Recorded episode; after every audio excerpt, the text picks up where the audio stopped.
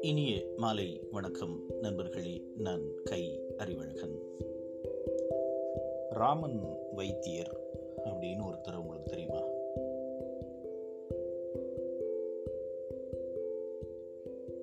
இந்தியாவினுடைய ஒரு பழங்குடி கிராமத்தில் இந்தியாவினுடைய தென்மூலையில் இருக்கக்கூடிய ஏதோ ஒரு கிராமத்தில் நாட்டு வைத்தியம் பார்க்கக்கூடிய ஒரு மனிதர் வந்து ராமன் வைத்தியர். இது மாதிரி ராமன் வைத்தியர்கள் இந்தியாவில் எல்லா பகுதிகளிலும் மலைவாழ் மக்கள் வாழக்கூடிய பல்வேறு பகுதிகளிலையும் மருத்துவ வசதிகள் அல்லது மருத்துவ வாய்ப்புகள் இல்லாத இடங்கள்ல எல்லாம் தொடர்ந்து இந்திய மரபு வழி மருத்துவமான நாட்டு வைத்தியத்தை பின்பற்றி அங்கே இருக்கக்கூடிய மக்களுக்கு வைத்தியம் பார்ப்பவர்களாக இருக்கிறார்கள். அப்படி ஒரு மருத்துவரை உலகத்தினுடைய வரலாற்றில் அல்லது இந்தியாவினுடைய வரலாற்றில் எழுதி வைத்து விட்டு போயிருக்கிறார் ஒரு மனிதர். அவர் உழவூர் அப்படிங்கிற ஒரு கிராமத்தில் ரொம்ப ஒரு ஏழ்மை அப்படின்னா மிகுந்த ஏழ்மை ஆன குடும்பத்தில் இருந்து ஆயிரத்தி தொள்ளாயிரத்தி இருபதாம் ஆண்டு அக்டோபர் இருபத்தி ஏழாம் தேதி பிறந்தவர். ராமன் வைத்தியருக்கும் பாப்பா அம்மாள் அப்படிங்கிற ஒரு தாயாருக்கும் நான்காவது பிள்ளையாக ஒருத்தர் பிறந்தார். மொத்தம் ஆறு குழந்தைகள் அந்த வீட்டில் அதில் நாலாவது குழந்தையாக இவர் பிறந்தார். இவர் தான் இந்த ராமன் வைத்தியரை உலகமெங்கும் அறியக்கூடிய ஒரு பெயராக இன்றைக்கு நாம் பேசக்கூடிய ஒரு பெயராக மாற்றினார். சொந்த வீடு இல்லை ராமன் வைத்தியருக்கு அங்கே இருக்கக்கூடிய அந்த சங்கு அப்படிங்கிற ஒருத்தர் ஒரு ஓலை குடிசை வீட்டை வைத்தியர் இருக்கட்டும் அப்படிங்கிறதுக்காக கொடுத்திருந்தார். இந்த வீட்டில் தான் அந்த நான்காவது பிள்ளை பிறந்தார். இந்த ஆறு குழந்தைகளுமே அந்த வீட்டில் தான் பிறந்தது. தன்னுடைய நான்காவது வயதில் ஆயிரத்தி தொள்ளாயிரத்தி இருபத்தி நாலாவது ஆண்டு ஏப்ரல் பத்தொன்பதாம் தேதி பள்ளி படிப்பை துவக்கினார். உழவூர்லேருந்து பத்து கிலோமீட்டர் நடந்து போகணும். பத்து கிலோமீட்டர் நடந்து போகக்கூடிய ஒரு அரசு பள்ளி இருந்தது. அந்த காலத்தில் அரசு பள்ளிகளில் அல்லது எந்த பள்ளியிலையுமே வந்து இலவச கல்வி அப்படிங்கிற ஒரு சூழல்லாம் இல்லை. மாதம் மாதம் வந்து ஒரு குறிப்பிட்ட தொகையை பள்ளி கட்டணமாக செலுத்தியாக வேண்டும். ராமன் வைத்தியருக்கு ஒரு மாதம் கூட சரியான நேரத்தில் இந்த பள்ளிக்கான கட்டணத்தை கட்டுவதற்கான வாய்ப்பு இருக்காது. எப்போவுமே வந்து காலம் தாழ்த்தி தான் அந்த கட்டுவார். இதுக்காக பல முறை அவருடைய அந்த நான்காவது மகன் பள்ளியினுடைய வாயில் நிறுத்தப்பட்டிருக்கிறார். கேட்டை விட்டு அடித்து துரத்தப்பட்டிருக்கிறார். காம்பவுண்டுக்கு வெளியிலையும் பள்ளிக்கூடத்தில் இருந்து அனுப்பிடுவாங்க இப்படிலாம் இருந்த சூழல் இவருக்கு நல்லா தெரியும். ஆனாலும் ஒரு நாளும் இவ்வளவு கடினமான சூழலில் நம்ம வந்து கல்வி கற்பதை நிறுத்தக்கூடாது அப்படிங்கிற முடிவோட அதிகாலையில் எந்திரிச்சு ஒரு ஆறு ஆறரை மணிக்கெல்லாம் கிளம்புனா தான் சரியாக பள்ளிக்கு போய் சேர முடியும். ஒரு மணி நேரம் நடைப்பயணத்தை முடித்துக்கொண்டு எப்போல்லாம் எப்போவெல்லாம் வந்து அவர் வெளியில் நிறுத்தப்படுகிறாரோ வகுப்பறைக்கு வெளியே நிறுத்தப்படுவதை வந்து விரும்புவார்.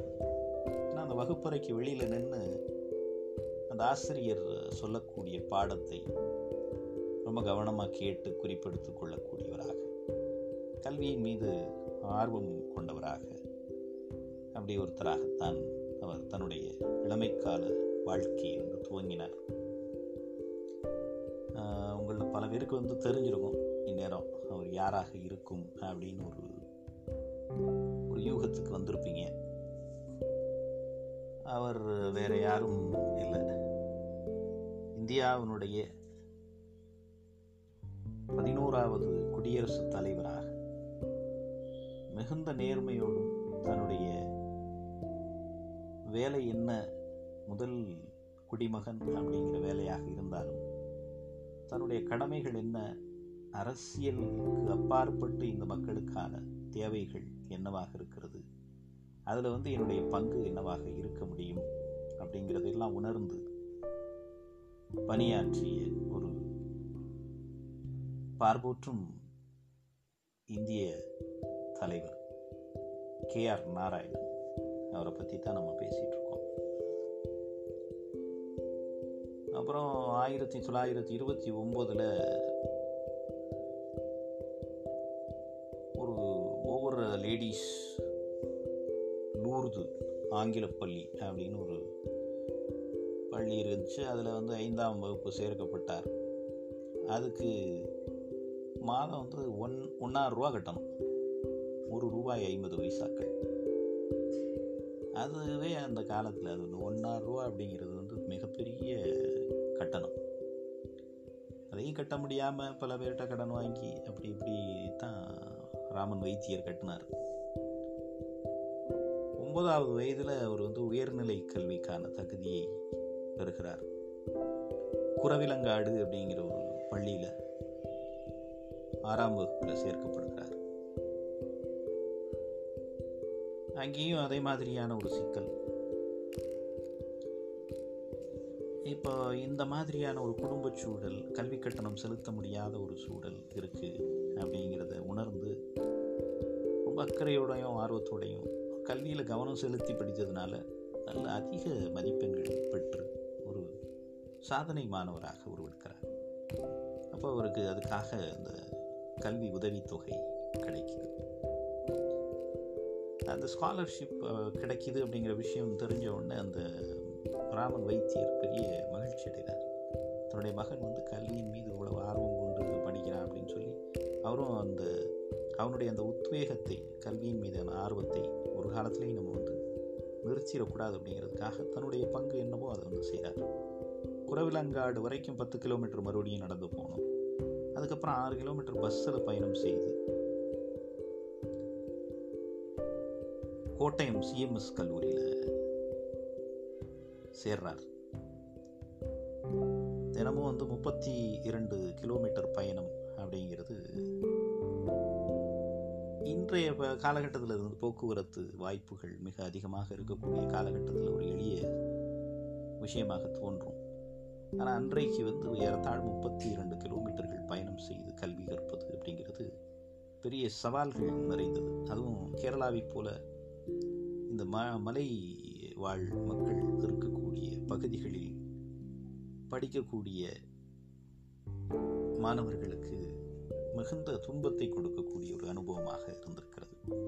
அதுக்கப்புறம் அதை முடிச்சிட்டாரு இப்போ திருவாங்கூர் பல்கலைக்கழகத்தில் எம்ஏ ஆங்கில இலக்கியம் படித்தார் பல்கலைக்கழகத்திலேயே முதல் மாணவனாக கோல்டு மெடலிஸ்டாக தேர்ச்சி பெற்று ஆயிரத்தி தொள்ளாயிரத்தி நாற்பத்தி மூணில் அந்த முதுகலை பட்டம் வாங்குறார்.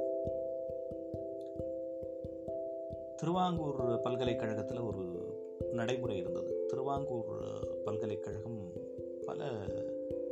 உயரிய மதிப்பீடுகள் கொண்டது. அந்த பல்கலைக்கழகத்தில் முதல் மாணவராக கோல்டு மெடலிஸ்ட் தேர்வு செய்யப்படுபவருக்கு அந்த பல்கலைக்கழகத்திலேயே பேராசிரியர் பதவி வழங்கப்படும். அதனால் அவருக்கு அந்த பதவியை வழங்க வேண்டும் அப்படிங்கிற ஒரு சூழல் இருந்தது. ஆனால் அந்த திருவாங்கூர் பல்கலைக்கழகத்தில் ஒரு சாதாரண எழுத்தர் வேலைக்கு கூட உதவியாளர் வேலைக்கு கூட சேர்த்துக்கிறதுக்கு தயாராக நிர்வாகம். எதனால சேரலை? எதனால் அவர் வந்து சேர்த்துக்கல அப்படின்னா அவர் வந்து ஒரு ம மலை பழங்குடி வகுப்பை சேர்ந்தவர்.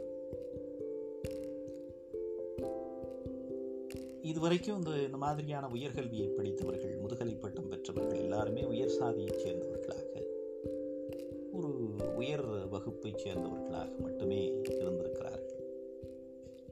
பழங்குடி வகுப்பில் இருந்தோ அல்லது ஒடுக்கப்பட்ட கீழான சமூகங்கள் இருந்தோ எந்த மனிதரும் இந்த மாதிரியான ஒரு உயர்கல்வி நிலையை எட்டியதில்லை அப்படிங்கிற ஒரு சூழல் இருந்தது. இப்போ இதை எதிர்த்து அவர் போராடணும் இதை எதிர்த்து அவர் பயணம் செய்தாக வேண்டும். இதெல்லாம் எதிர்த்து பயணம் செய்து தான் அந்த இந்த நாட்டினுடைய முதல் குடிமகன் குடியரசுத் தலைவர் அப்படிங்கிற ஒரு மிகப்பெரிய பொறுப்பை எட்டுவதற்கு அவர் எவ்வளவு பெரிய துன்பங்களையும் துயரங்களையும் சந்தித்தார் அப்படிங்கிறது ஒரு பெரிய வரலாற்று செய்தி. தொடர்ந்து அதை அவருடைய வாழ்க்கையை நாம் நாளைய பதிவிலும் பார்ப்போம். நன்றி நண்பர்களே மீண்டும் இன்னொரு பதிவில் நாளை உங்களை சந்திக்கிறேன். வணக்கம்.